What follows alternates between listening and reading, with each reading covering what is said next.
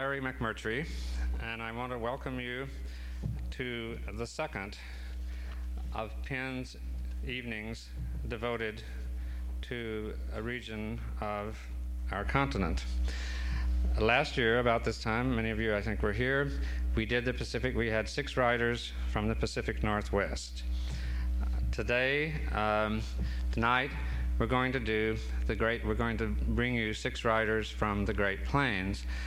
Uh, the Great Plains is a much less containable region, definable region, really, than the Pacific Northwest. Um, it's my region. Uh, it's a region that I've spent most of my life in, and I live at the absolute southern foot of it. Every single person reading tonight is somewhere up what one scholar has called the ladder of rivers, mostly way up it in Montana, Wyoming, North Dakota, Minnesota, um, etc. I'm not going to say much about these writers. I'm going to let them either talk to you or read to you about their feelings about the plains um, and, and, do whatever they would like to do. And the first reader, our talker, will be Gretel Ehrlich, currently of Shell, Wyoming, the author of a book, very fine memoir called The Solace of Open Spaces, and a novel called Heart Mountain. Jo- uh, Gretel Ehrlich.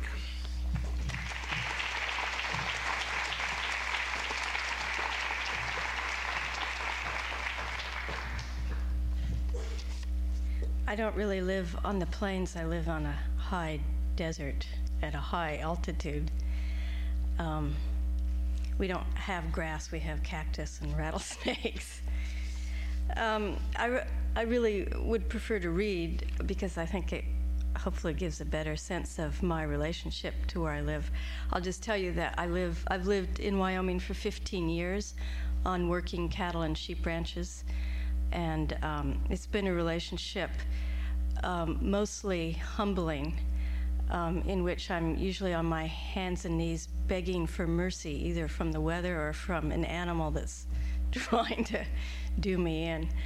Um, so, it, so my relationship to the to the place and to the plants and animals is um, extremely intimate, um, somewhat passionate, um, and also pragmatic. Since we run cattle and do other things, we we work very hard to uh, find ways to use the land that um, also restores the land instead of um, kind of the frontier mentality of taking all the grass and moving on. Uh, we've pretty much entered a new era of um, land management.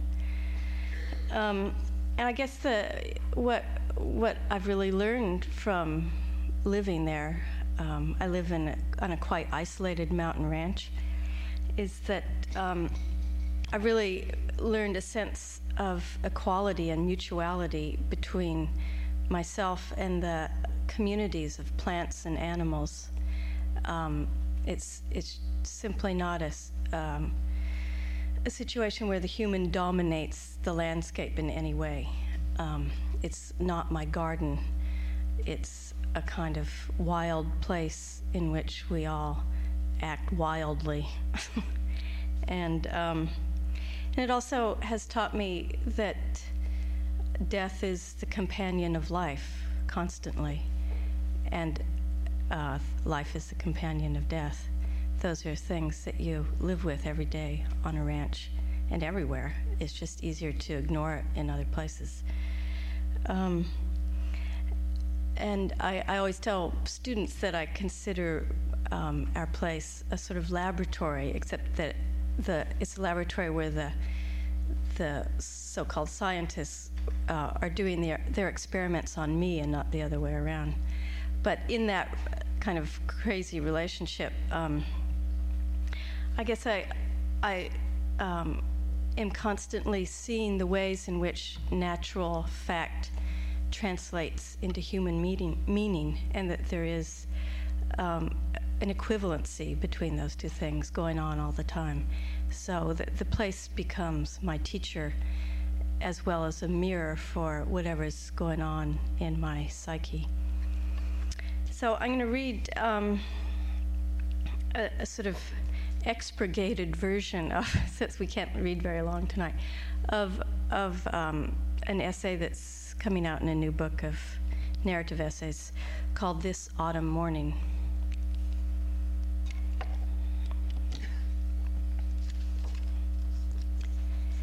When did all this happen? This rain and snow bending green branches, this turning of light to shadow in my throat, these bird notes going flat. And how did these sawtooth willow leaves unscrew themselves from the twig and the hard, bright paths trampled into the hills loosen themselves to mud? When did the wind begin, churning inside trees? And why did the 60 million year old mountains start looking like two uplifted hands, holding and releasing the gargled, whistling, echoing grunts of bull elk? And when did the loose fires inside me begin not to burn?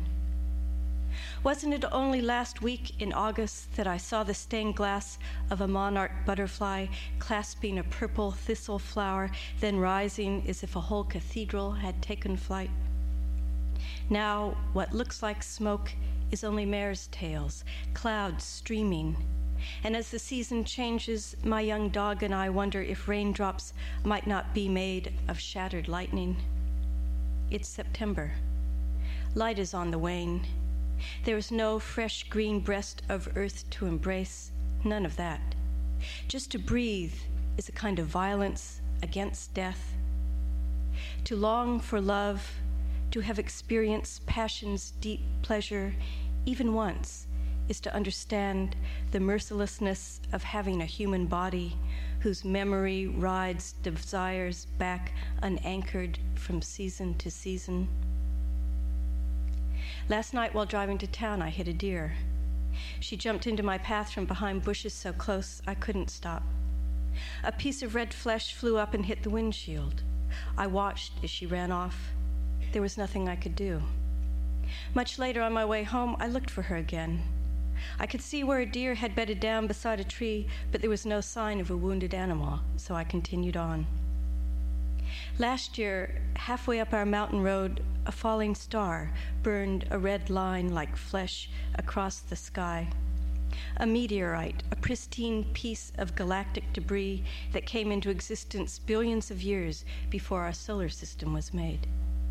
The tail stretched out gold and slid. Tonight, on the same road, in a different year, I see only the zigzagging of foxes whose red tails are long floats that give their small bodies buoyancy. No friends meet me to view the stars. The nights have turned cold. The crickets' summer mating songs have hardened into drum beats, and dark rays of light pole out from under clouds as if steadying the flapping tent of the sky. Even when the air is still, I keep hearing a breeze, the way it shinnies up the bones of things, up the bark of trees. A hard frost pales the hayfields. Tucked into the universe of a cottonwood tree, yellow leaves shaped like gloved hands, reach across the green umbrella for autumn. It's said that after fruition, nothing will suffice. There is no more. But who can know the answer? I've decided to begin at the end, where the earth is black and barren. I want to see how death is mixed in, how the final plurals are taken back to single things, if they are how and where life stirs out of ash. Already a frost is breaking down the green and leaves, then clotting like blood as tannin, carotene, xanthophyll. If pines represent continuance, then cottonwood leaves show me how the illusion of time punctuates space how we fill those dusty, gaseous voids with escapades of life and death, dropping the tiny spans of human days into them. This morning I found a young heifer bred by a fence jumping bull out of season trying to calve.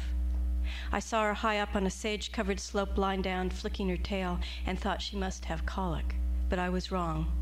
The calf's front feet and head had already pushed out, who knows how many hours before, and it was dead. I walked her down the mountain to the shed where a friend and I winched the dead calf out. We doctored her for infection, and I made a bed of straw, brought fresh creek water and hay. The heifer ate and rested. By evening, she had revived, but by the next morning, she seemed to have pneumonia. 20 cc's of penicillin later, she worsened. The antibiotics didn't kick in. In the morning, I found she had not eaten or taken any water. Her breathing was worse. I lay on the straw beside her and slept. Before coming to the barn, I had smelled something acrid, the old familiar smell of death, though she was still alive.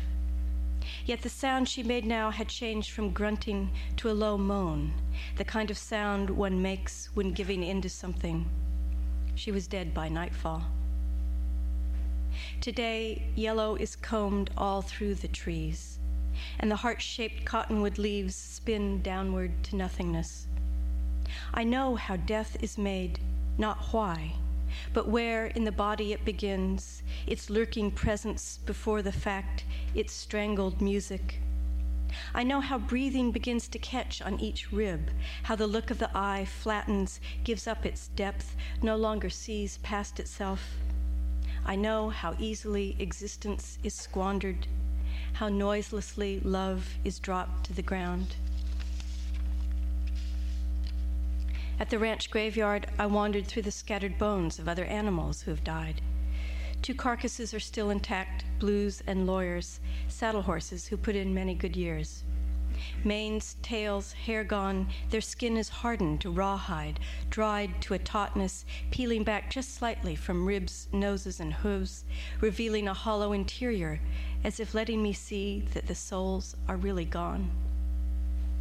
After fruition, after death, after black ash, perhaps there is something more, even if it is only the droppings of a scavenger or bones pointing every which way as if to say, Touch here, touch here, and the velocity of the abyss when a loved one goes his way, and the way wind stirs hard over fresh graves, and the emptying out of souls into rooms and the mischief they get into, flipping switches, opening windows, knocking candles out of silver holders, and after shimmering on water like leaked gas ready to explode.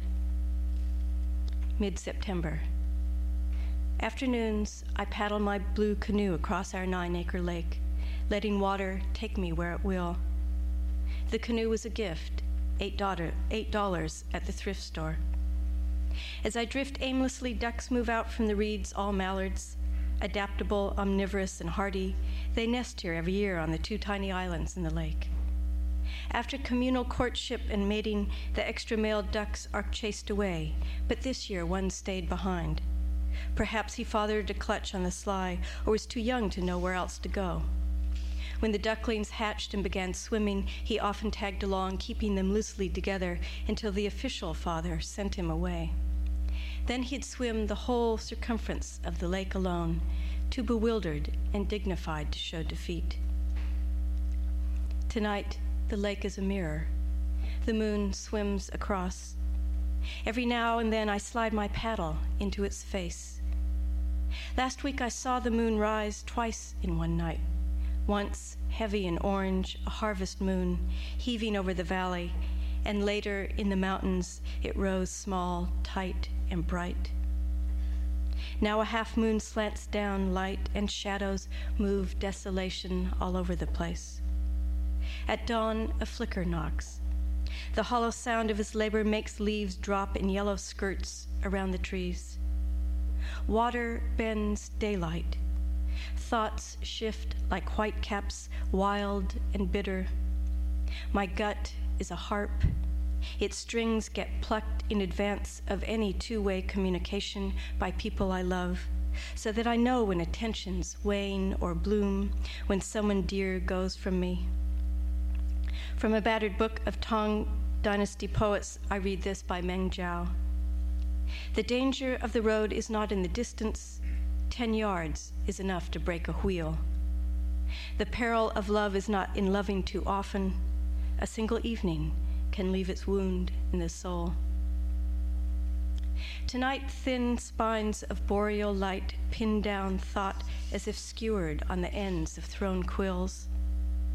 I'm trying to understand how an empty tube behind a flower swells to fruit, how leaves twisting from trees are pieces of last year's fire spoiling to humus. Now trees are orange globes, their brightness billowing into cumulus clouds. As the sun rises, the barometer drops. Wind swings around, blasting me from the east, and every tin roof shudders to a new tune. Stripped of leaves, stripped of love, I run my hands over my single wound and remember how one man was like a light going up inside me, not flesh. Wind comes like horn blasts. Leaves keep falling from trees as if circulating through fountains. I search for the possible in the impossible, nothing. Then I try for the opposite, but the yellow leaves in trees shaped like mouths just laugh. Tell me, how can I shut out the longing to comprehend? Wind slices off pond swells, laying them sharp and flat. Rain fires into the water all around me, denting the mirror. Where the warm spring feeds in, a narrow lane has been cut through aquatic flowers to the deep end. I slide my canoe around into the channel. Tendrils of duckweed wave green arms. Are they saying hello or goodbye? Beached on the shore of a tiny island, I watch the way a cloud tears, letting sun through. I get down on my hands and knees and touch my tongue to water. The lake divides. Its body is only chasm after chasm. Like water, I have no skin, only surface tension. How exposed I feel. Where a duck tips down to feed, one small ripple causes random turbidity, ceaseless chaos, and the lake won't stop breaking.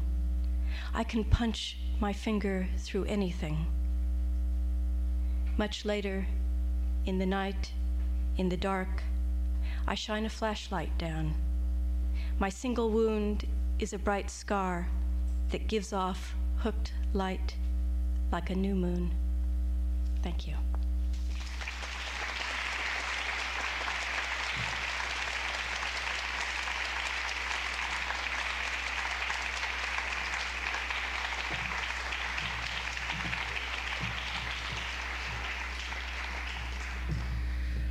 Our second reader is Richard Ford, who's lived all over this country, including, I believe, two blocks from here at one point in his life. He's the author of A Piece of My Heart, the sports writer, Rock Springs, most recently, Wildlife, and he hails at the moment from Montana.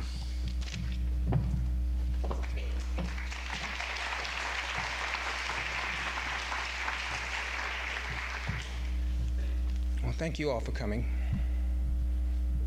Um, somewhat it comes as a, a surprise to me uh, to think that I write about the Great Plains, or, or that the Great Plains might be said um, are thought to have an effect on the stories that I write, even though I concede that some stories I have written purport to be set in Great Falls, and that characters occasionally say things like, the Great Plains start here, or we could see Chicago from here if the world weren't round.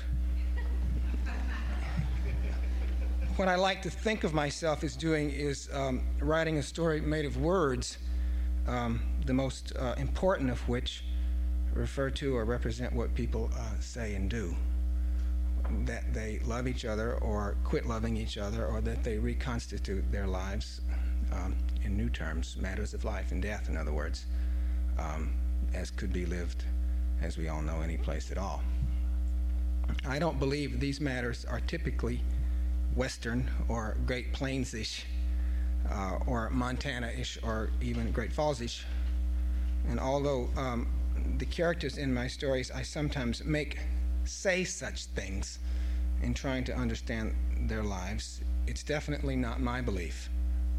Um, I'm never trying to typify or capture or get the West or the Great Plains right in my stories. If readers think I do get it right, and many people don't, uh, I'm sorry and glad. but I, I think that's a connection um, or an illusion that's really completed in the reader's mind with the selective aid of my story and her or his memory. I myself privately believe that a place um, has no character at all, except ones which we make up for them individually.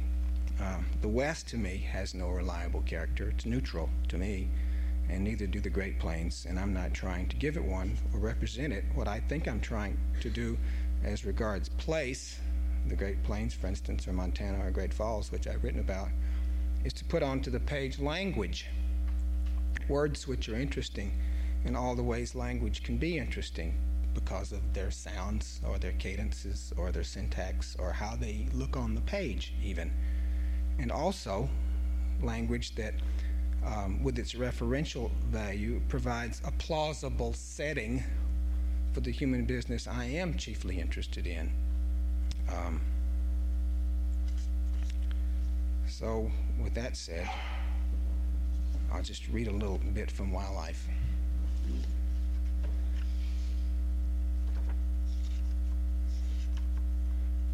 Can't decide really if the relationship that I or anybody has to place exists first and we express it in the stories that we write, or it doesn't exist at all and we make it up by writing the stories.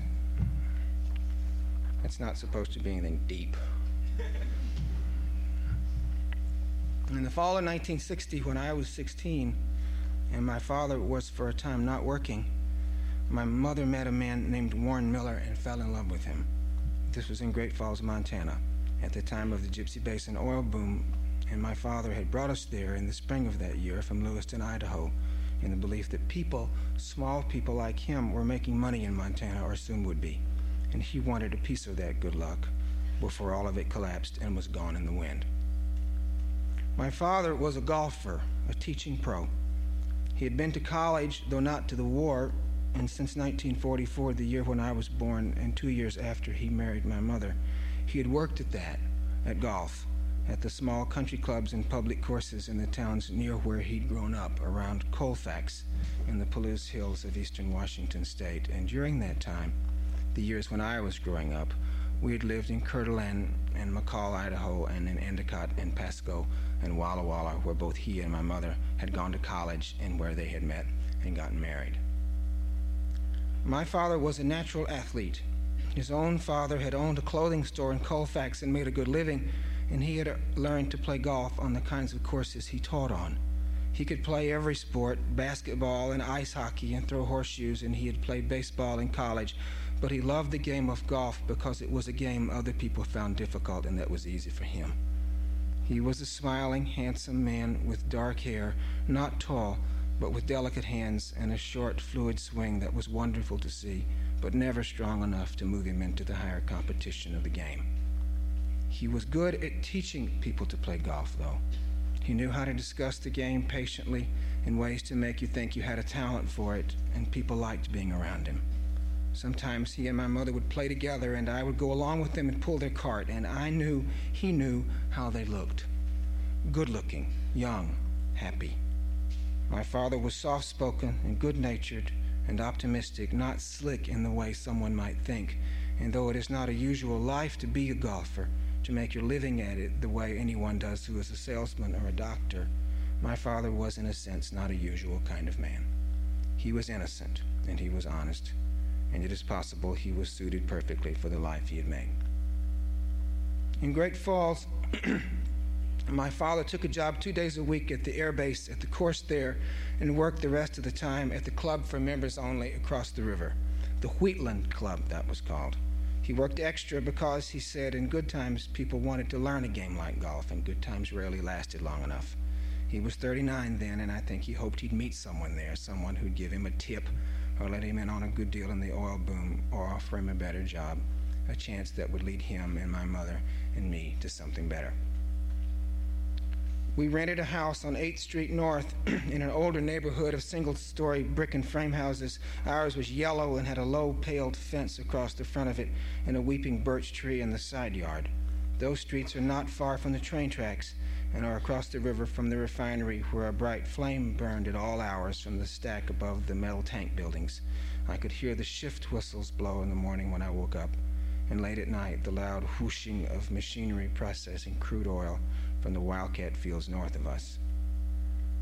My mother did not have a job in Great Falls. She had worked as a bookkeeper for a dairy company in Lewiston, and in the other towns where we had lived, she had been a substitute teacher in math and science, the subject she enjoyed. She was a pretty small woman who had a good sense for a joke and who could make you laugh. She was two years younger than my father and had met him in college in 1941 and liked him, and simply left with him when he'd taken a job in Spokane. I don't know what she thought my father's reasons were for leaving his job in Lewiston and coming to Great Falls. Maybe she'd noticed something about him, that it was an odd time in his life when his future had begun to seem different to him, as if he couldn't rely on it just to take care of itself as it had up until then. Or maybe there were other reasons, and because she loved him, she went along with him. But I do not think she ever wanted to come to Montana. She liked eastern Washington, liked the weather better there where she had been a girl. She thought it would be too cold and lonely in Great Falls, and people would not be easy to meet. Yet she must have believed at the time that this was a normal life she was living, moving and working when she could, having a husband and a son, and that it was fine. Thank you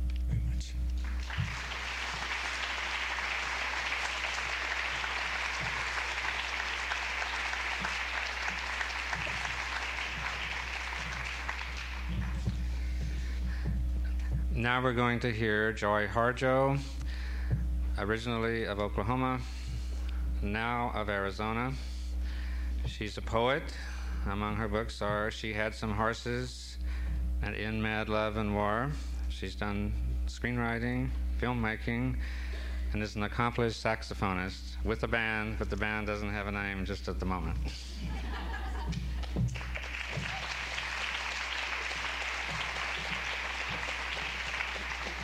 Thank you. I have a lot to say about the Great Plains, but I think it would take me more than 15 minutes. And um, I actually have a lot to say about the land and how the land is alive, and the land is full of myths and stories that are constantly creating us, whether we are conscious of it or not. I can't. I wish I had the quote by a young Tlingit artist. His name, his first name was Jim. It was something. It wasn't Rupert. It was something along those lines who was talking about the process of Americans becoming truly American. And the quote had something to do with it would take some time, the process would take some time, but that's how the land works. And eventually, people would be Americans through the stories in the land.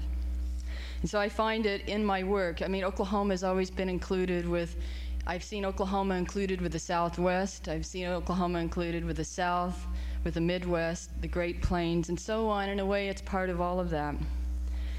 And um, the stories, I mean, that place always finds its way in my work. I'm of the Creek tribe, or Muskogee from Oklahoma, and we were originally from Alabama. And there are this mounds there that find themselves into this piece here called Deer Dancer. I'm going to read a couple of pieces. And uh, this this could have happened any, anywhere in the Great Plains. Um, I had some Blackfeet guys come up to me once in Montana and said that it, they knew that it happened. They saw the story happen there. It's called Deer Dancer. Nearly everyone had left that bar in the middle of winter except the hardcore. It was the coldest night of the year. Every place shut down, but not us. Of course, we noticed when she came in. We were Indian ruins, she was the end of beauty. No one knew her, the stranger whose tribe we recognized, her family related to deer, if that's who she was, a people accustomed to hearing songs in pine trees and making them hearts. The woman inside the woman who was to dance naked in the bar of misfits blew deer magic. Henry Jack, who could not survive a sober day, thought she was buffalo calf woman come back, passed out, his head by the toilet. All night he dreamed a dream he couldn't say. The next day he borrowed money, went home, and sent back the money I lent. Now that's a miracle. some people see vision in a burned tortilla, some in the face of a woman. This is the bar of broken survivors, the club of shotgun, knife wound, of poison by culture. We who were taught not to stare drank our beer. The players gossiped down their cues. Someone put a quarter in the jukebox to relive despair. Richard's wife dove to kill her. We had to hold her back, empty her pockets of knives and diaper pins, buy her two beers to keep her still while Richard secretly bought the beauty a drink. How do I say it? In this language, there are no words for how the real world collapses. I could say it in my own, and the sacred mounds would come into focus, but I couldn't take it in this dingy envelope. So I look at the stars in this strange city, froze into the back of the sky, the only promise.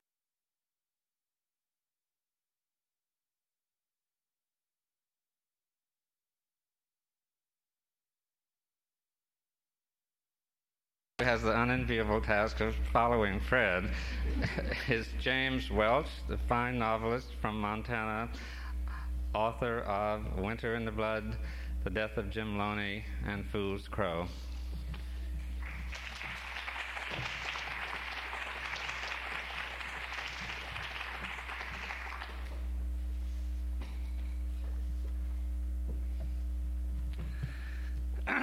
Well, uh, excuse me. It's really good to be here in such interesting and distinguished, distinguished company.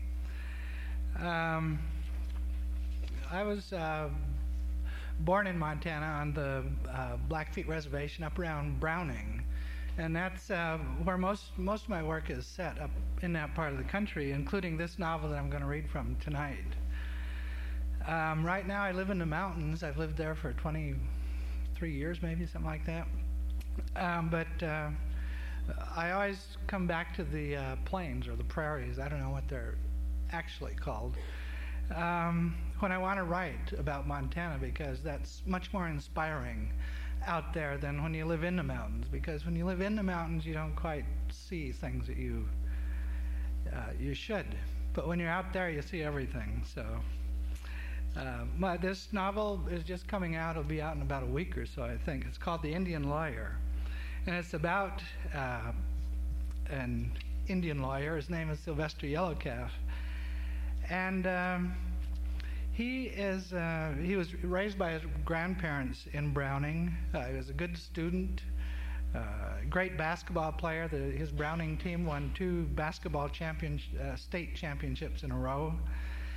I went to the University of Montana. He was an all conference basketball player there. I went to Stanford Law School. Uh, and then he uh, became a member of the Helena law firm. Helena is the state capital of uh, Montana. And during the course of the book, he uh, is first talked into running for Congress, but then he eventually becomes excited by the prospect of representing uh, not only Montanans but Indian people. Um, he's also on a parole board, uh, which I was for 10 years. And one of the things I always thought about uh, as a member of the parole board was the possibility for blackmail. And, and every now and then you would read an article in the, uh, the country about some parole board member or whatever getting caught in a compromised position. Uh, so that's exactly what happens to Sylvester Yellowcalf. Uh, unbeknownst to him, he gets caught in a compromised position. Um, and I'm just going to jump right in and start reading here. Uh, I talk about his, uh, uh, uh the woman that he becomes involved with is the wife of an inmate. Her name is Patty Ann uh, Rogers. His girlfriend, his real girlfriend, uh, is named Shelley. And uh, uh, Mary Bird is his grandmother who raised him since childhood. his, his parents left him he put the speedometer at 80, clicked on the cruise control, and sat back. The air was warmer here, the sun brighter. He cracked his window and felt the wind rush through his hair. He had always loved the quiet fastness of the plains. To him, the country was not empty, but remote and secluded, even intimate if you were alone. Much of the time, if you were off the roads and highways, you could not see any sign of man's making, and you were alone or with friends.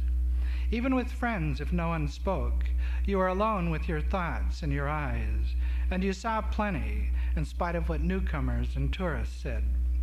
They didn't see the colors, the shades and shapes of the prairies, the various grasses and brushes, the occasional animal that made it all worth it. A place where you saw a badger or a golden eagle would be there always in your mind, even if you were a thousand miles away, preparing for your law exams or putting together a workman's comp case. Many times when he was far away, Sylvester had envisioned these plains, the rolling hills, the ravines, the cut banks and alkali lakes, the reservoirs and scrublands, and he always saw life. He saw a hawk circling over a prairie dog town. He saw antelope gliding through, over, and under fences at a dead run. He saw a rattlesnake sleeping on a warm rock, or coiled, tongue flicking, tail rattling, as it slowly undulated back away. He saw beauty in these creatures, and he had quit trying to explain why. It was enough to hold these plains in his memory, and it was enough to come back to them. He stopped for gas at a convenience store in Great Falls and ate a soggy microwave sandwich. It was just after noon, and he hadn't really slept in 36 hours, but he was not sleepy. He had dozed for a time last night because he remembered waking up and she was still draped over his body. But it was still very early in the morning when he gently eased from beneath her and covered her. He had to walk back to the parking lot behind the power block to get his car. Fortunately, the gate was up when he drove home and watched sports on an all night sports station. He hadn't tried to think then because he wasn't ready to. In the morning, he showered, put on faded jeans, a western shirt, and boots. He packed an overnighter, then ate some toast. It was then that he decided to call Shelley. He didn't know what he would say to her, but he wanted to hear her voice. She had been distant since their trip to Chico Hot Springs. In fact, they had seen each other only three times in the past two weeks. She said she was busy working the bugs out of the new fiscal program, but Sylvester knew she was working out their relationship in her own mind. Relationships. That was the other thing they talked about in Palo Alto, besides politics, law, and sports. It had become the buzzword for impending trouble a rationalizing word to palliate a drifting away, usually by one spouse or lover. Sylvester had never heard the word used that way before. But then he'd had a relationship with Anita Talcott or Sandoval, and it had turned bad, or had at least evaporated away. And now, Shelley seemed to be in the process of distancing herself, distancing herself from him. Sylvester couldn't believe what had happened last night but he knew that he had wanted it. Why else would he have met her in a bar? He had slept with a client. He had heard so many stories, and he had always been disgusted by them. His colleagues laughed and told the stories with great enthusiasm. Now Sylvester had joined the ranks of those they laughed at. And it skips a little ways here. Why would she make up a story just to see him? Not just to see him, but to sleep with him. With an alarming clarity, he realized that she had seduced him. She had extended the evening to include dinner, then more drinks, and finally her bedroom. Why? Because she knew from the day she walked into his office he was ready for adventure? No, it had begun before that. It had begun before they met each other. The lie was just an entree into his life. Who was she, and what had she to do with him? And then it skips to his uh, grandmother sitting on her front step up in Browning.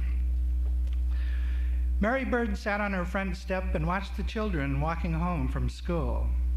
A few of them lived nearby, but most of them lived in the government housing west of Moccasin Flat. Virtually every day for 29 years, she had watched them, ever since Sylvester had entered the first grade. For the first month, she had taken him back and forth to school. After that, he had walked home with the other grade schoolers.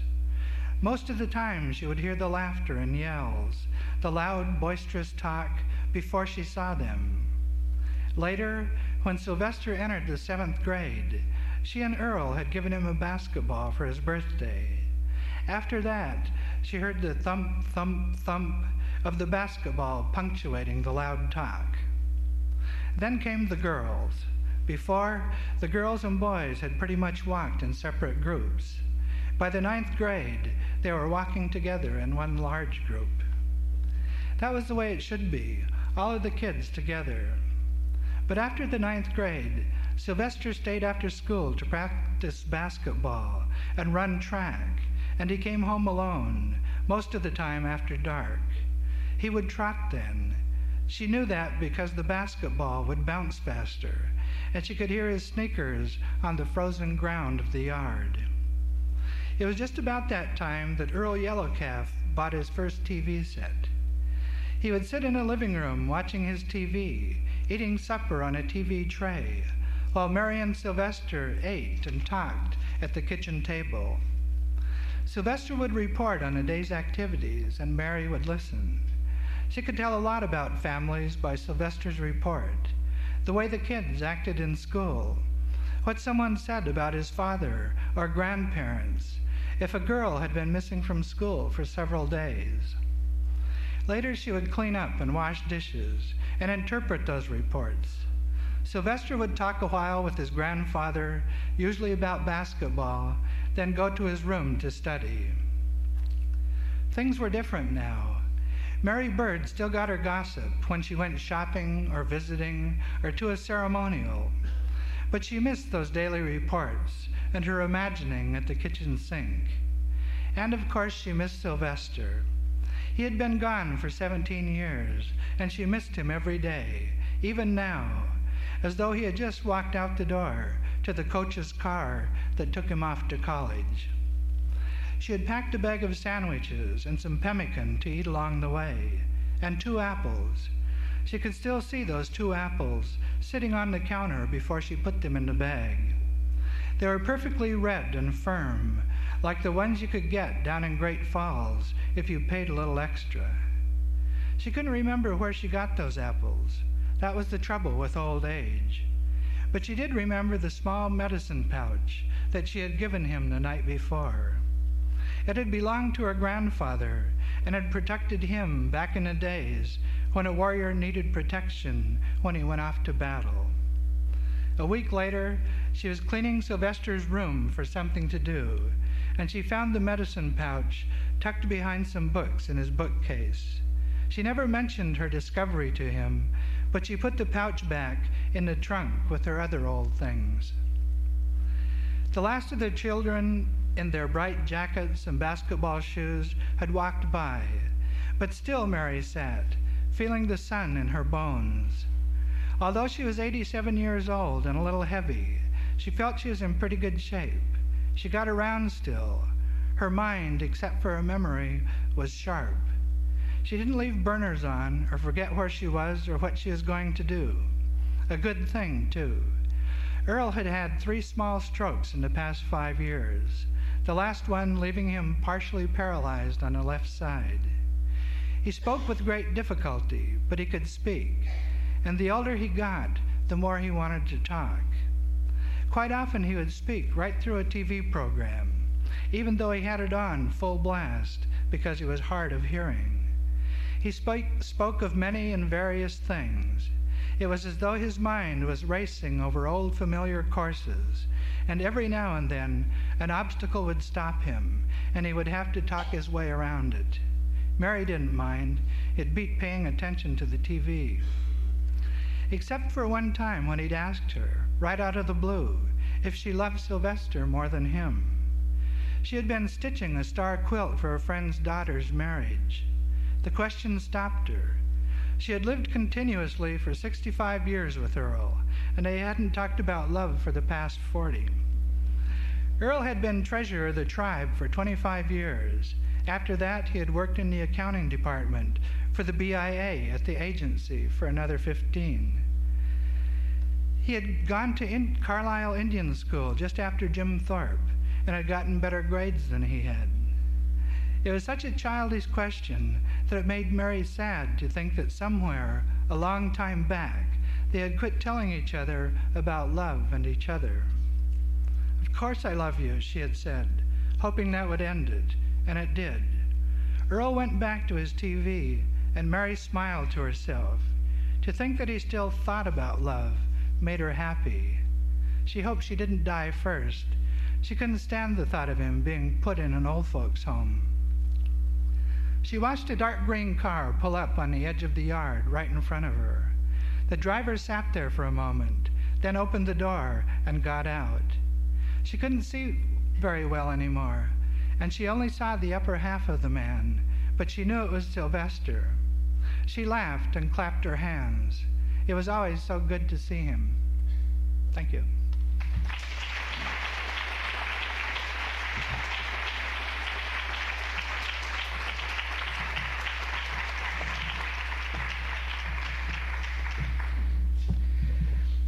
Gee, I hope Larry Woiwode still lives on the Great Plains and likes living on the Great Plains. Otherwise, I'm the only writer here that does and that it means anything to. Actually, I sometimes think of Larry Woiwode, whom I only met for the first time tonight. He's the author, of course, of what I'm going to do, I think, Beyond the Bedroom Wall, Born Brothers, and other books. The reason I think of him is when I sit at my desk, my, my table, at the very foot of the Great Plains, it seems to me that he and I are kind of um, the bookends of this a great, great open space. I am the southernmost writer on the Great Plains, and he's the northernmost. Larry Woiwode.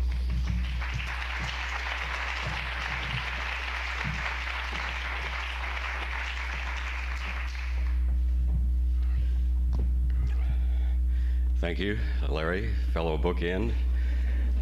I'm sure that diminutive also makes you feel uh, that we're somehow related. Yes, I am from the Great Plains.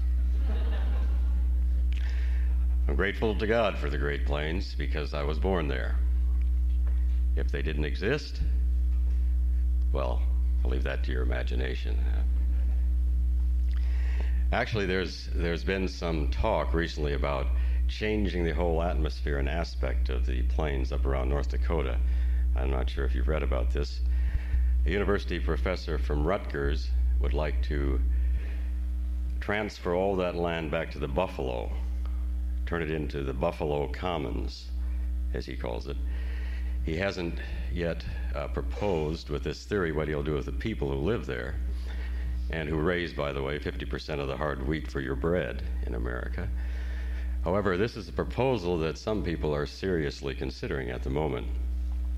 Actually, we, we have a counter proposal. It was made by uh, uh, young Sioux boy in Bismarck. Uh, Bismarck, that's how we call it there. Uh, it's not named after the jelly donut, you know, the, it's named after the guy, the same guy the jelly donut's named after. Uh, some railroad entrepreneurs thought that if they named this uh, Bismarck, these people who lived in Germany would suddenly emigrate there. well, what happened is a lot of people did emigrate there. Uh, well, anyway, 4,000. Uh, that's all that are there right now. Uh, these, these people emigrated there, but they're mostly Scandinavian, Norwegian, and Swedish, because they were still looking for this guy, Bismarck. Anyway, this, this little Sioux boy in uh, Bismarck, he goes to Bismarck Indian School. Uh, I recently wrote a book called Indian Affairs. It's not autobiographical. It's not about the Indian boy and me. I want to say that right now. Uh, the, this little boy suggested that uh, he, his counter proposal is that the entire state of New Jersey be turned into a Buffalo Bull Commons, or he, as he put it, Buffalo Chip area. Uh, that they put a big chain link fence uh, around the, the entire state. And, uh, and then right in the, right sort of in the center, uh, another fence around Rutgers. Uh, as high as it is deep, you know, uh, a lot of a lot of New Yorkers figure that's what's over there anyway. Uh, as high as it is deep, and then let the Rutgers professors work at canning Buffalo Bull or one another. After all, it's only university professors.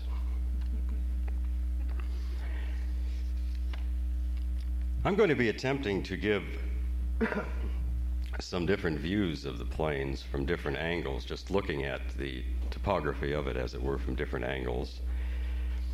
I'm going to begin first uh, at, at uh, ground level. This is from my uh, first or second book, I can't remember anymore. And it, it goes like this every every night when I'm not able to sleep, when scrolls of words and formulas unfurl in my mind, and faces of those I love, both living and dead, rise from the dark, accusing me of apathy, ambition, self-indulgence, neglect, all of their accusations just, and there's no hope of rest. I try again to retrace the street. It's an unpaved street, and it's the color of my hand. It's made up mostly of the clayey gumbo from the flat and tilting farmlands all around this village so small it can be seen through from all sides. And its ungraded surface is generally overrun with ruts, which are slippery and water filled in spring, iron like in summer, furred in the fall with frost as phosphorescent as the mountainy ridges on the moon's crust. And in winter, buried beyond all thought, except for any thought that clay or gravel or the booted feet of people traveling, traveling over ice covered snow above might have. It's the main street of Hyatt, North Dakota, and it's one block long.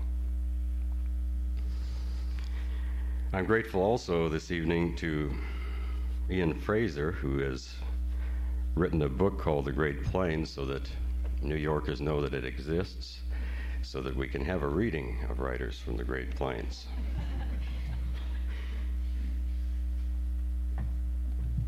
On that same street, the, this novel opens with a man walking this street. He gets to the end and he turns around. I've noticed recently uh, a lot of books have people walking streets, main, the main streets recently. Well, anyway, Updike had one. He's a lot of people. The person gets to the end of the street and turns around. I feel a pressure behind and turn, and there are the cottonwoods and willows at the far end of the street, along the end, edge of the lake, flying the maidenhair faces of their leaves into the wind, and beyond their crowns of trembling insubstantiality, across the lake dotted with cottonwood pollen the blue and azure plain abuts against the horizon at infinity. So to give you a feeling of the overarching uh, sky out there when we have visitors, they're unsettled, and for about oh two hours or two days, sometimes they keep looking around like that, feeling they're surrounded. This uh, second reading, this is a poem. I have written a few poems also uh, moves up a little higher to uh, one of our mountains, which is 110 feet high in this area of the state.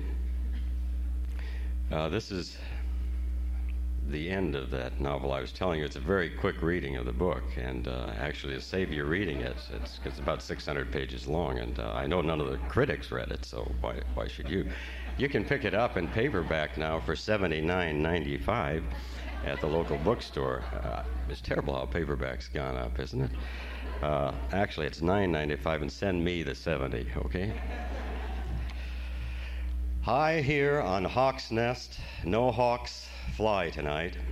Songbirds going south or west or east, over sons and daughters have gone for good, regained this sky, winging up over cottonwood crowns and this hill's weedy crest to flutter in mid flight in front of our eyes.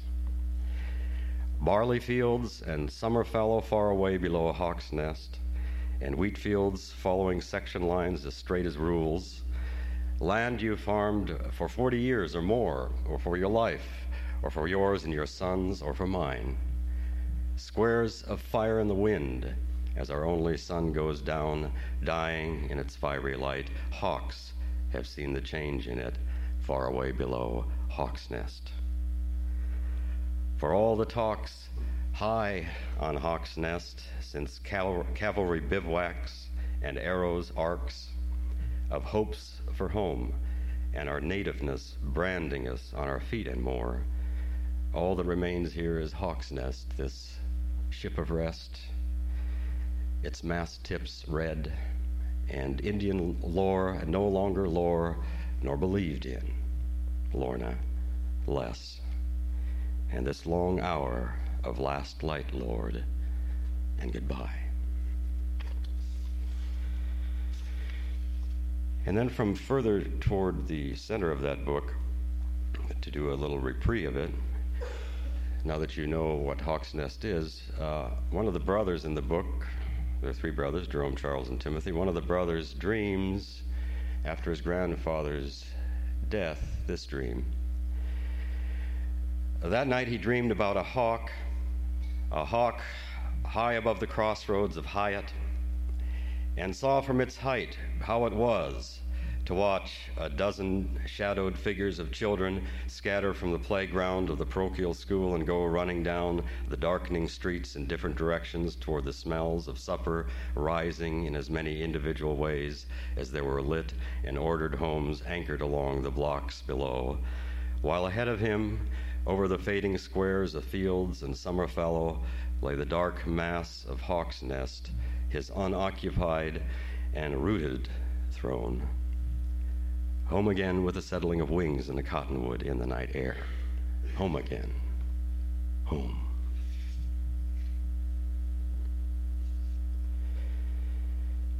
And then finally, in an attempt to, let me say, a kind of attempt to pull together some of this topography, I'm going to read a, a story from my last book uh, called The Neumiller Stories. That's the family that I write about quite frequently. It's about, uh, the story is entitled She, and it's about uh, a native Guatemalan who comes to work for Charles Neumiller and his wife in Chicago. And she's married an American, and he's brought her to the States. And the American doesn't like the States anymore after living in Guatemala. And after this native Guatemalan, Estrelaria is her name, has lived with the couple for a year or worked for them. Uh, she's become very possessive of the couple's family, of their daughter and then of their son. And at the, I'm reading toward the end of the story. At the end of the story, the young man of the couple, Charles Neumiller, has has taken Estrelaria to the L station and figures this is their goodbye. She won't be there the next week as she's scheduled to be because uh, she, she, would, she would want to leave without formally saying goodbye. So that, that's, this comes toward the end of the story. In fact, this is the end of the story. Two or three pages here. Uh, Estrelaria he doesn't think he'll be there, as I said, and uh, he wakes then on, one, on the day when she should be there. I slept in late and woke thinking of her, of her retreating back at the L station, and of the texture she'd brought to our new home, like a lunar light I could taste, and then of the texture of her hands, gingery brown with polished rose palms. I dressed and started up the stairs with my head so low I could see the treads behind my heels, daunted by the work ahead, and stepped onto the landing. Estrelaria was there, on her knees, her backside to me, her bare feet crossed at the ankles, scrubbing the landing floor. Her toes, so close, looked prehensile, gripping, curved at their ends from her walk and the angle of her legs in her rolled up blue jeans, this pose reminded me so powerfully of something I felt my mind about to give with a seizure that would catapult me back down the stairs. She turned to me and smiled, exposing glittering teeth, and as if to keep my equil- equilibrium, I thought, her family must be terribly primitive. She's never had sugar. Then she sat back on her legs and reached over her shoulder to her single braid as thick as my wrist and drew it with her hand over one breast, and a lighted space appeared above us as if the ceiling were gone and the roof swept away. Clouds were pouring across the open rafters in a bright blue sky. I could feel the heat of an equatorial sun. If I looked away from her smile, which was a mere lifting of her lips, I would see foliage opening out from the landing, I was sure. The green at our edges was, was the grass of a mesa we were settled upon, she half reclining, I standing, with the land spreading off in gray and green undulations to a roll of buttes in the distance, and above and all around us was the openness of a southwestern or western sky. This woman at my feet had worked for us as perhaps no other woman ever would, and her expression as she stared up at me conveyed more than the dignity of her womanhood. She was aware that there was little to fear in me. I was a dreamer, and she'd released me into my dreams as only my mother could. Matters with my wife were too sexually complicated for her to be my mother, and though there had been times when I'd felt that this would be convenient, what an absurd thought I saw now. A boy's thought. I knew I never could have accepted my wife above me or under me in that role. My mother had appeared instead in Estrelaria. How many times had I seen my mother's legs drawn together in this way as she sat back to rest from scrubbing a floor, rubbing an arched wrist over her forehead, shaking back her hair. And now it occurred to me that she was Estrelaria size, no taller, and a sudden physical incur- incursion of height through my limbs readjusted me. It wasn't a tropical landscape I'd glimpsed, but the country of my childhood. These were the fields and the hills and the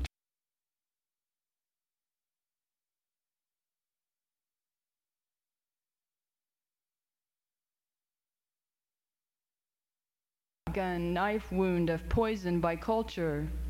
We who were taught not to stare drank our beer. The players gossiped down their cues. Someone put a quarter in the jukebox to relive despair. Richard's wife dove to kill her. We had to hold her back, empty her pockets of knives and diaper pins, buy her two beers to keep her still while Richard secretly bought the beauty a drink.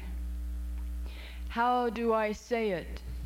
In this language, there are no words for how the real world collapses. I could say it in my own, and the sacred mounds would come into focus but I couldn't take it in this dingy envelope.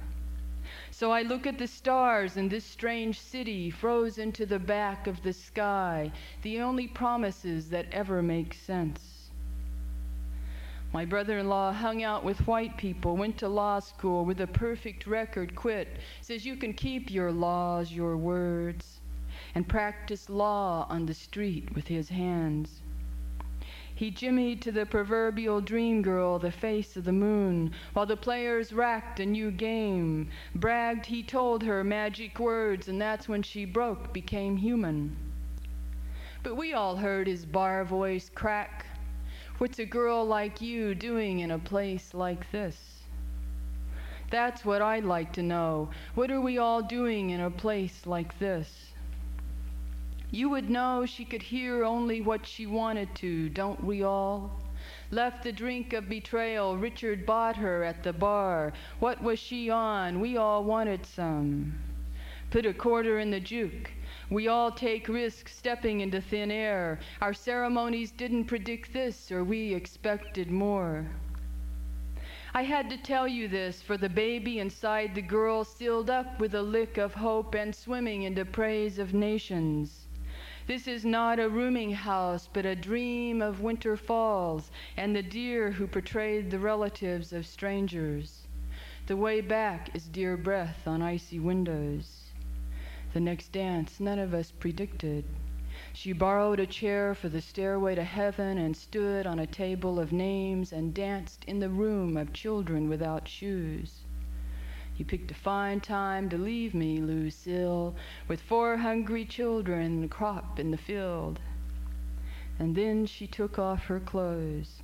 She shook loose memory, waltzed with the empty lover we'd all become. She was the myth slipped down through dream time, the promise of feast we all knew was coming, the deer who crossed through knots of a curse to find us. She was no slouch, and neither were we watching. The music ended, and so does the story. I wasn't there, but I imagined her like this not a stained red dress with tape on her heels, but the deer who entered our dream in white dawn, breathed mist into pine trees, her fawn a blessing of meat, the ancestors who never left. And then I'm going to read this one. It's called Northern Lights and it takes place between uh, Ashland, Wisconsin, the plains of Kansas, and so on. And it actually came, the northern lights, of course, are the northern lights up that you see farther north. And um, it was actually, I, I was told this amazing story by this Vietnam vet who came up to me at the powwow. I had been talking to his daughter earlier who at uh, 18 was sober for the first time since you know her childhood. And uh, she was writing poetry and she said her father wrote fiction and she wanted me to meet him. And uh, he told me this amazing story and i didn't want to lose it. So i started writing I, I, imagined what happened before the point of the story he told me. And uh, when i got to the story he told me i stopped because i realized it was his. But i'll, I'll conclude with this called northern lights Northern lights were sighted above Lake Superior as we danced concentric circles around the drums at Ashland, each step bringing us through the freezing. Bells, the occasional sacred flute like wind beneath an eagle, and the drum marking more than time, rather outlining ancestors, a pipeline into the earth to the mother of volcanoes. I noticed whirling soldier beneath the garish lights of the auditorium. He trusted nothing, still broke swords with angry gods. His war scars were evident in the way his eyes flinched and burned with gunpowder from the recurring horror of his decapitated ditchmate draped on the trees spilled across him. We talked wild rice, modern fiction, and of his daughter who was hitting 18 sober after drinking away adolescence, and were proud to watch her dance by us, her eyes on fire with the intimate knowledge of survival from the abyss. She carried her niece, his granddaughter, who was laughing to see so many grandmothers, so many relatives. He had returned from the war, from Wichita, with a spirit feather pressed against his heart. The killing wind chafed his lips. There were no prayers anymore. All he knew, he was leaving Nam and approaching the destruction of his people by laws. The northern lights were reminiscent of mercy gathering on the horizon. Sometimes he thought he saw them in Nam, or was it fire from the unseen enemy which could have come from the boy from Ohio in the foxhole next to him, or the gook rattling the bush who appeared as his cousin Ralph, an apparition making an offering of the newest crop of wild rice. He was killing himself, he thought. Each shot rigged his spine to hell. There was no way to get out. He was in it, and knew the warrior code had said nothing about the wailing of children in the dark. The sacrifice reminded him of his mother stuffing wood into the stove, cooking potatoes in the gray before dawn, before he went to, she went to clean houses. They never had enough to eat. He always went to find his father instead of going to school with his sisters, his stomach warm with potatoes and coffee, sometimes fresh deer meat when they were lucky. Suddenly he was in Vietnam, a man as his father had been when he had found him floating on ice in the lake.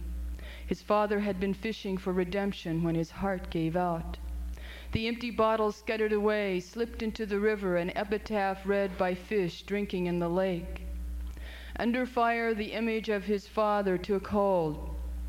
The image of his father on ice often took hold through the scope, and his teeth would chatter in the hot, damp jungle as if he were freezing, but he couldn't put his rifle down, and nothing killed the image, kept it from growing on his own, its own. Soon it was spring, and the lake thawed, and his father sunk to the bottom. Deer stopped to drink, clouds surfaced in the blue. He made it through summer, was shot clean through, missed the shin bone while flying on heroin, making volcanoes of the bush.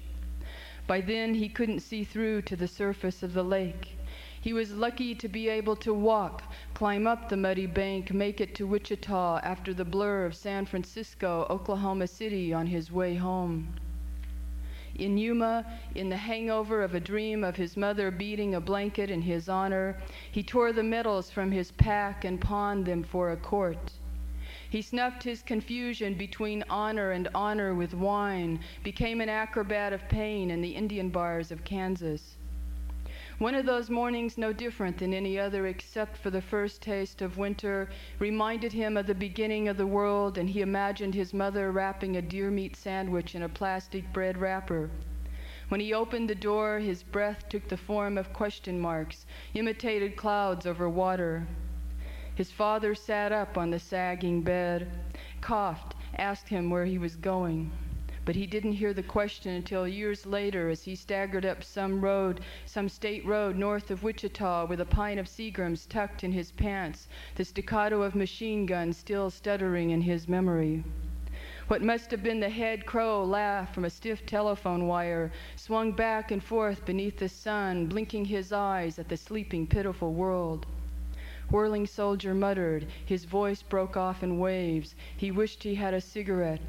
The eye of a dried sunflower reminded him his baby would be too, but she too had probably disappeared in the azimuth of forgetfulness. He unscrewed the cap of his final fix. His last fight did not involve the clockwork of artillery, but a punch that shattered the mouth of a man who looked like his brother. He staggered away from the man who whimpered like a child into the shiny black blood pool and threw up in the weeds breaking the sidewalk. Suddenly, the high winds of violence that chased him from fight to fight found him north of Wichita at dawn, talking to a spirit who had never been a stranger, but a relative he had never met. I can't tell you what took place beneath the blessing sun, for the story doesn't belong to me, but to Whirling Soldier, who gifted me with it in the circle of hope. After the dance, we all ran out onto the ice to see the northern lights. They were shimmering relatives returned from the war, dancing in the skies all around us. It was an unusual moment of grace for fools. Thank you.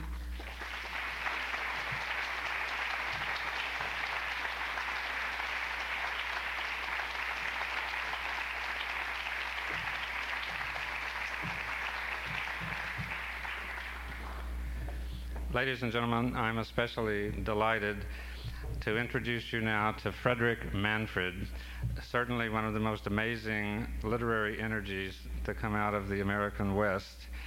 Frederick Manfred's first novel was published 46 years ago, if I'm doing my arithmetic correctly.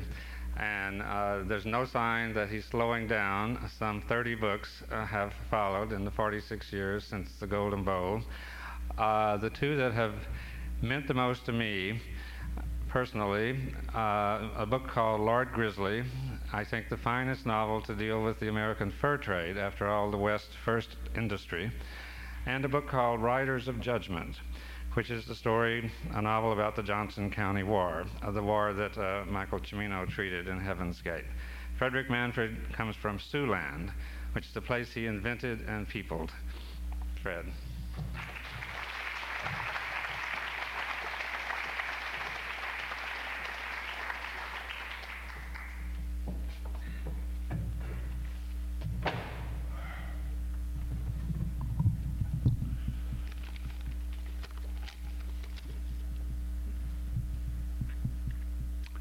Invented the name Siouxland because I had some problems when I was writing a book called This is the Year. Um, covers the southwest corner of Minnesota, the northwest corner of Iowa, the whole eastern third of South Dakota, and a piece of uh, northeast Nebraska. And I got tired of typing each time if somebody went to Sioux Falls, Sioux Falls, South Dakota, or Sioux City, Iowa. All that typing was for nothing. And um, so then another thing I thought, suppose people in California, New York read this book and they say, my God, these people drove 100 miles just to get groceries. And so um, I invented the term. And the way I did it was to look at a map and see um, what, what, what thing would pull it together. And of course, there was the Big Sioux River. The Big Sioux River flows into the Missouri River between North, uh, South Dakota and Iowa.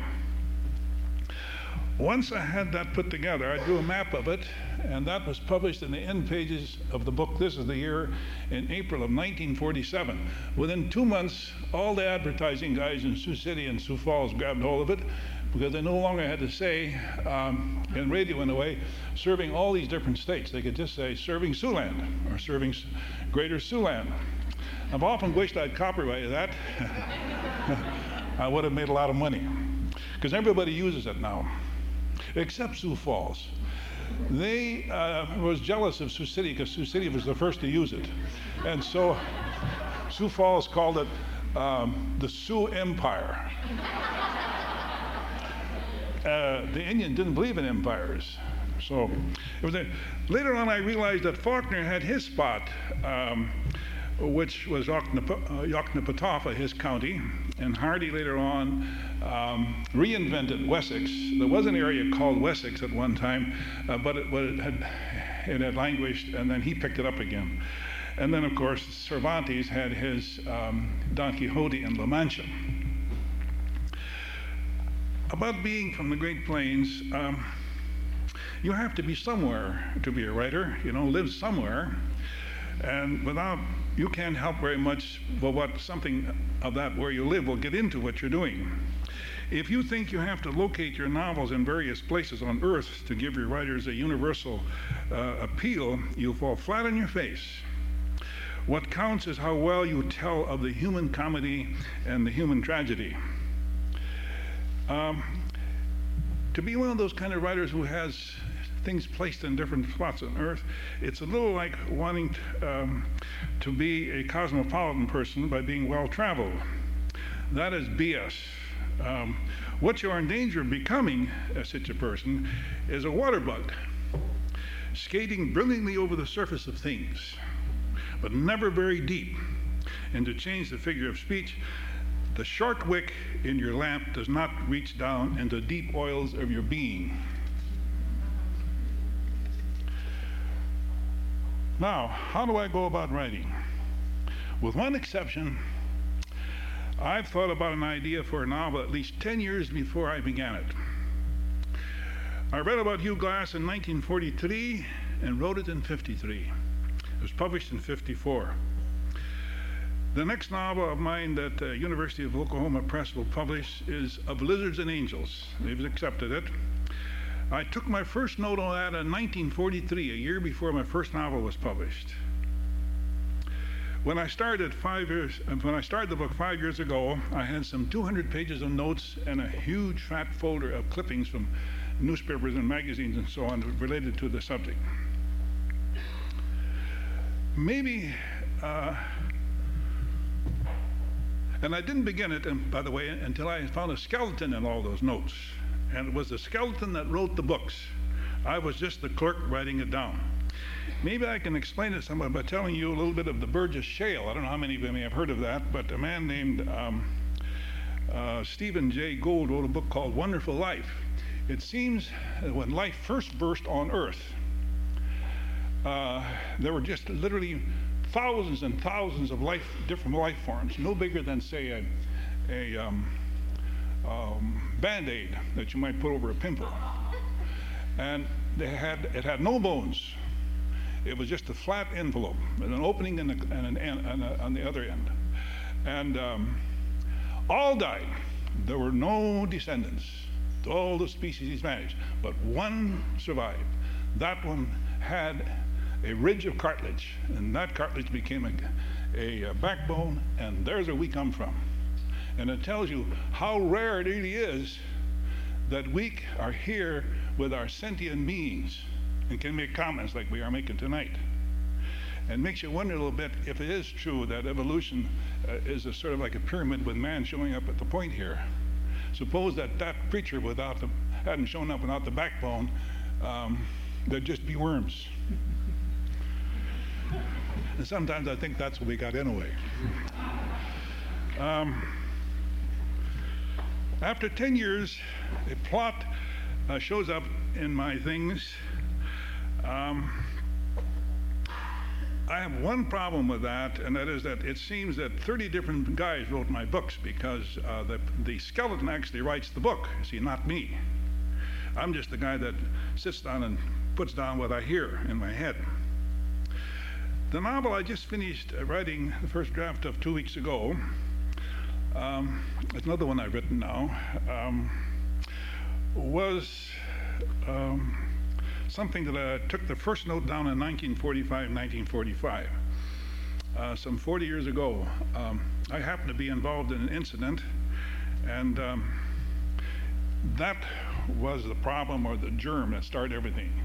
And from that point on, I also had another uh, 220 pages of notes.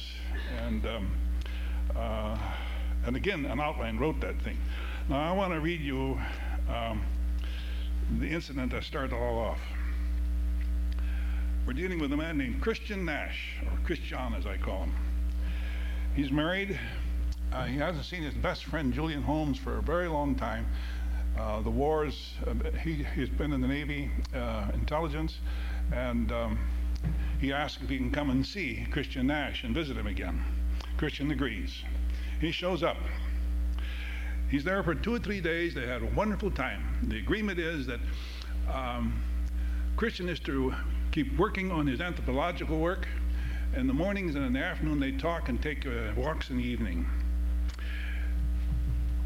Christian is writing some articles on anthropology. Christian had trouble, as always, with the opening paragraph. He rewrote it several times. He was on his fourth draft when he suddenly became aware that someone was standing outside the screen door to his workshop. Turning in his swivel chair, he looked up. Julian, you're up early. Come in, please. Uh, I hate to interrupt your thoughts, Christian, but no, I can't come in. Julian's face was flushed. Gone was his usual smiling hauteur. I'm sorry, but what's up, man? I've got to go. You mean leave us? Christian got up and stepped out through the screen door. You can't do that. Um, the week you were going to spend with us is only half over. Got to go. Julian hurried away, turning past the corner of the workshop out towards his blue Ford. Well, if you must go right now, what about your bags? They're already packed in the car. Julian spewed the words back over his shoulder as he climbed into his car. He shut the door with an emphatic slam. Hey, Julian, what's going on here? Then, out of the corner of his eye, peripherally, Christian saw something. It was a face in the, in the narrow panel window beside the front door of his house. He knew instantly it was his wife Merry's face. By the way, Merry is spelled M E R R Y. He quick decided not to look directly at her, but instead to concentrate on the left edge of the peripheral picture he had of her. My God, Merry was crying. What? Had Merry come to like this Julian so much in four short days that she should be weeping as, as though a long loved relative was leaving for the last time? Julian stepped on the starter. The Ford responded with a low roar, then leveled off into a smooth murmur. Julian! Hey, roll down the window for God's sake. You can't leave just now like this. Julian wouldn't look at him, but he did roll up down the window. He fussed with the steering wheel. I've got to go. Sorry, but that's the way it is. Jesus Christ, Julian, I don't understand. Julian goosed the motor. Did you suddenly get a call to report to the CIA that quick? Christian placed both his hands on the car door. Julian didn't answer. Christian could feel Merry's eyes on him, on Julian. You can't just leave run off. Man, we just got we just got acquainted with each other again. I know, but that's the way it is.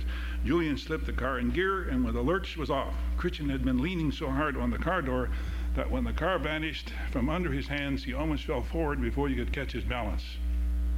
Holy smokes. Now, what in God's name? Christian turned slowly on his toes to look directly at the face in the window. By that time, the face was gone. What in the world's happened here? He found himself up on his toes as though, like a startled bird, he had been about to take off. I don't understand it. Slowly let himself down on his heels. He shook his head, and then, surprisingly, even to himself, he didn't hurry to the house to confront Merry. Now I'd like to talk a bit about uh, the White Goddess that Robert Graves wrote about in his book, The White Goddess. I am a farm boy, and I'm a little suspicious of some of those things that the Greeks furnished us, all those muses and graces and so on. So I never really was too taken in by the fact that there maybe was a muse for me too. Um, I met him in Chicago. Uh, we were at a luncheon together. We both spoke at it. Um, and there was a lull in the conversation. I asked him, uh, besides the White Goddess, did you ever think of writing a book called The Dark Goddess? Yes, he says. I have. And I know her name too. And I said, What was that? Anna. Anna. I said, What sound is that? Well, he says that's when the first woman, mother, who spoke the first sound really, uh, was letting her child know that she had milk for him. Anna, Anna. And then the child responded. And then there's where the, the word Anna comes from. Well, that was sort of interesting to me. Um, um, but then a year and a half ago, something happened that changed my mind about all that. Um, and I wrote a poem about it. Um, I run across two poems in a college um, magazine. Uh, they were so good, uh, I couldn't believe that a student had written them. They were so mature, so sharp, no waste words, full of anguish, a little touch possibly even suicide in it. Uh, I happened to learn her name, and I decided, as a former teacher of so called writing, uh, that I should get in touch with her and let her know how good she was. I found out that she was really in political science and in foreign affairs. I'd only taken two courses in the English department, which probably was a good thing. Uh, so, well, that's all right. But she, you know, I remember how frightened I was that I would never get up to where Wordsworth and Shelley was. So, um, uh, I got in touch with her. And at first she said, no, I invited her to my home, Roundwind. That's an Indian name for tornado. There's a chief named Roundwind who lived where I live now. And um, she said no, she couldn't come. And I kind of liked that. I thought, well, that's good sense on her part. God knows what kind of a guy she, I turned out to be for. And, um, but then about three, four weeks later, she wrote a little note, said, yes, she'd like to come and visit Roundwind. And so this is what happened. I would the day after she, uh, she, she, visited me, uh, some lines occurred to me while I was sitting on the porch outdoors, and I started taking them down, and this is what came about. When the doorbell rang, I jumped a foot in my blue chair. She was here. She was here. The door's open, I called. She stepped inside, smiled, and said hello. I waited for her at the foot of the red stairs. Uh, my house, by the way, is a berm house. It's built into the hill and there's two feet of dirt on top of it. And you drive up the backside and then you walk down to the front where there's glass windows and glass doors. Her slim, curved legs found the carpeted steps all the while that she smiled down at me. You have an interesting house, all stone. Yes, and now that she'd come, it was a magic house. It went beyond her golden beauty, it went to who she was, what she felt like to me the original yellow bird, her essence of being far back in her fleshes, the spirit bird of my Siouxland. As I showed her to the house, she smiled to herself about all the books on the walls, paused to pick out a title, touched the three stars on my basketball blanket. She shared asparagus and lettuce from my garden, slowly sipped wild bergamot tea, listened to my recitals of joys, told of her own happy times, swung her swivel chair back and forth at her end of the table, delighting in the birdsong rising up the hill and the fireflies beginning to show in the grass. Lingering and lingering at my board, like me hating to end the evening. The next day, some more lines showed up. Every evening, I sit in my swivel chair, alone at my long blue table and when I look up in, fa- look up in fantasy, there you are slowly swinging around in your chair to look out at my curving green valley. Every evening I sit in aching silence, waiting for you to speak up, call me by name, you, the fantasy. Ask me if I'm all right. Am I happy? And when I look up in fantasy, I sometimes see your lively eyes, your full lips thinking, and ready to challenge, your tongue offering that final healing word. Your aureole gold hair falls to your slender shoulders. Your long tan arms gesture to make a point. Your slim limbs and then um, and toes push you around in the woman's swivel chair at my table. You fall silent with me, yet tell me with your silence you like me. Soon you rise slowly. I must go, you say, long past your bedtime. I hate to see you go. How can I let you go? After all this, I must have a hug, too. At last, it is no longer a fantasy. It is real. You are smiling. You embrace me. In the name of love, don't fade away from me now. I want your slim limber, lengthy stride with me forever. Thirty years from now, I'll be gone. With me will be will go all my memory of you, and if you choose to forget me, gone too will be any memory, uh, any memory of my memory of you. And then the next day, some more lines. A few of them showed up. The swivel chair at your end of the table. You want to remember now, this is a fantasy, and this is a white goddess. This is not a real person by this time. The, swi- the swivel chair at your end of the table still rests half turned away, like you left it when you rose to go and you decided to call it a day. Now I'm waiting for your hallucinate ghost to have something more to say. And then supposedly this is what she says. The world is no wiser with all us thinkers here. Yet without the thinkers, there'd be no knowledge anywhere there ever was a world. The universe itself does not think. What really can allege there ever was any mass, seen or unseen, actual or virtual, against what heart's edge? Well, I guess I can never have her. They, her relatives, and the other eight muses will turn her down. And, uh, but of course, in the meantime, she has me because I'll keep writing for her. Thank you very much.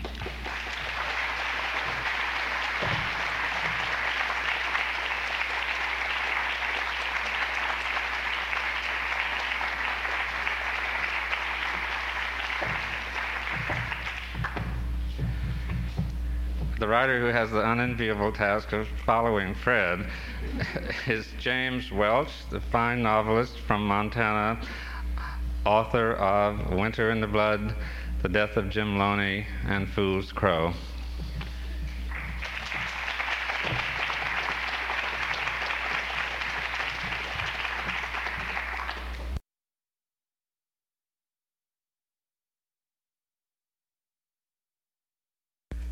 She was aware that there was little to fear in me.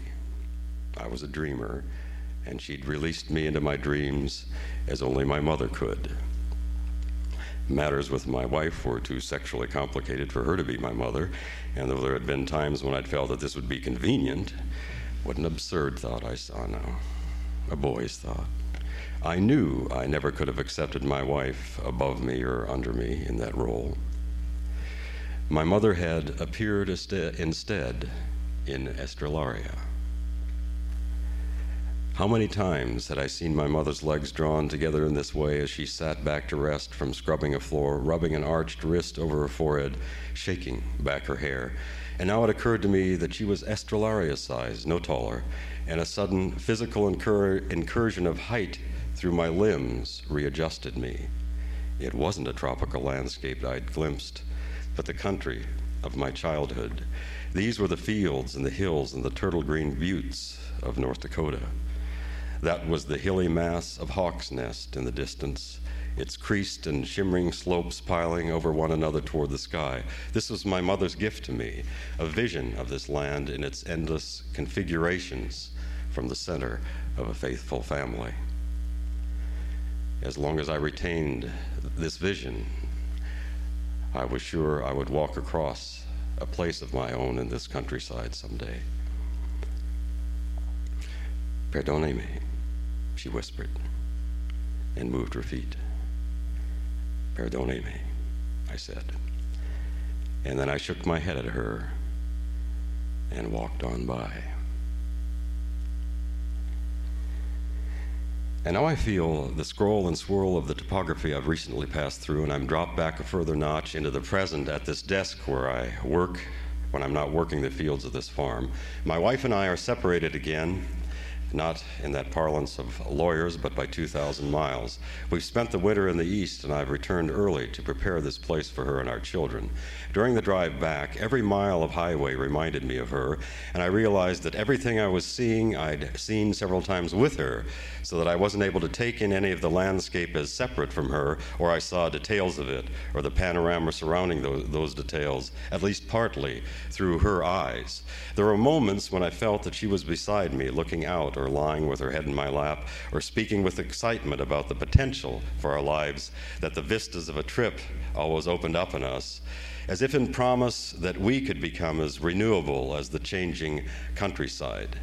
The physicality of her presence was so alarming at times, I started to pull over. I saw her in different clothes at different ages, with her hair in different styles, but always with the same spirit that was in her when she turned to me from her friend in a darkened bar where we first met, projecting herself all the way around me and a long way ahead, with a smile as generous as any of Estrellaria's, as if she were traveling now in that spirit from the Pacific coast to meet me in my journey westward until the miles between us only extended her everywhere so that she seemed the weaving of the entire landscape. My love for this land is, of course, my love for a woman.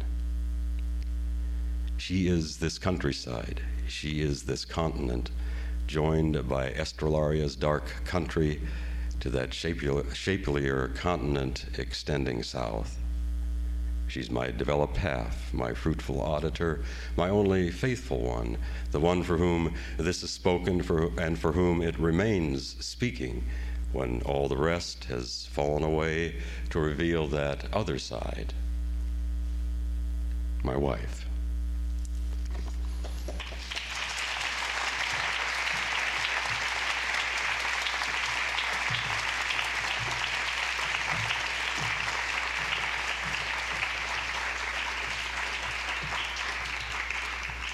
That's our Great Plains evening. Thank you very much for coming, and I'd like to thank Sharon Olds and the NYU Creative Writing Department for helping us with this event.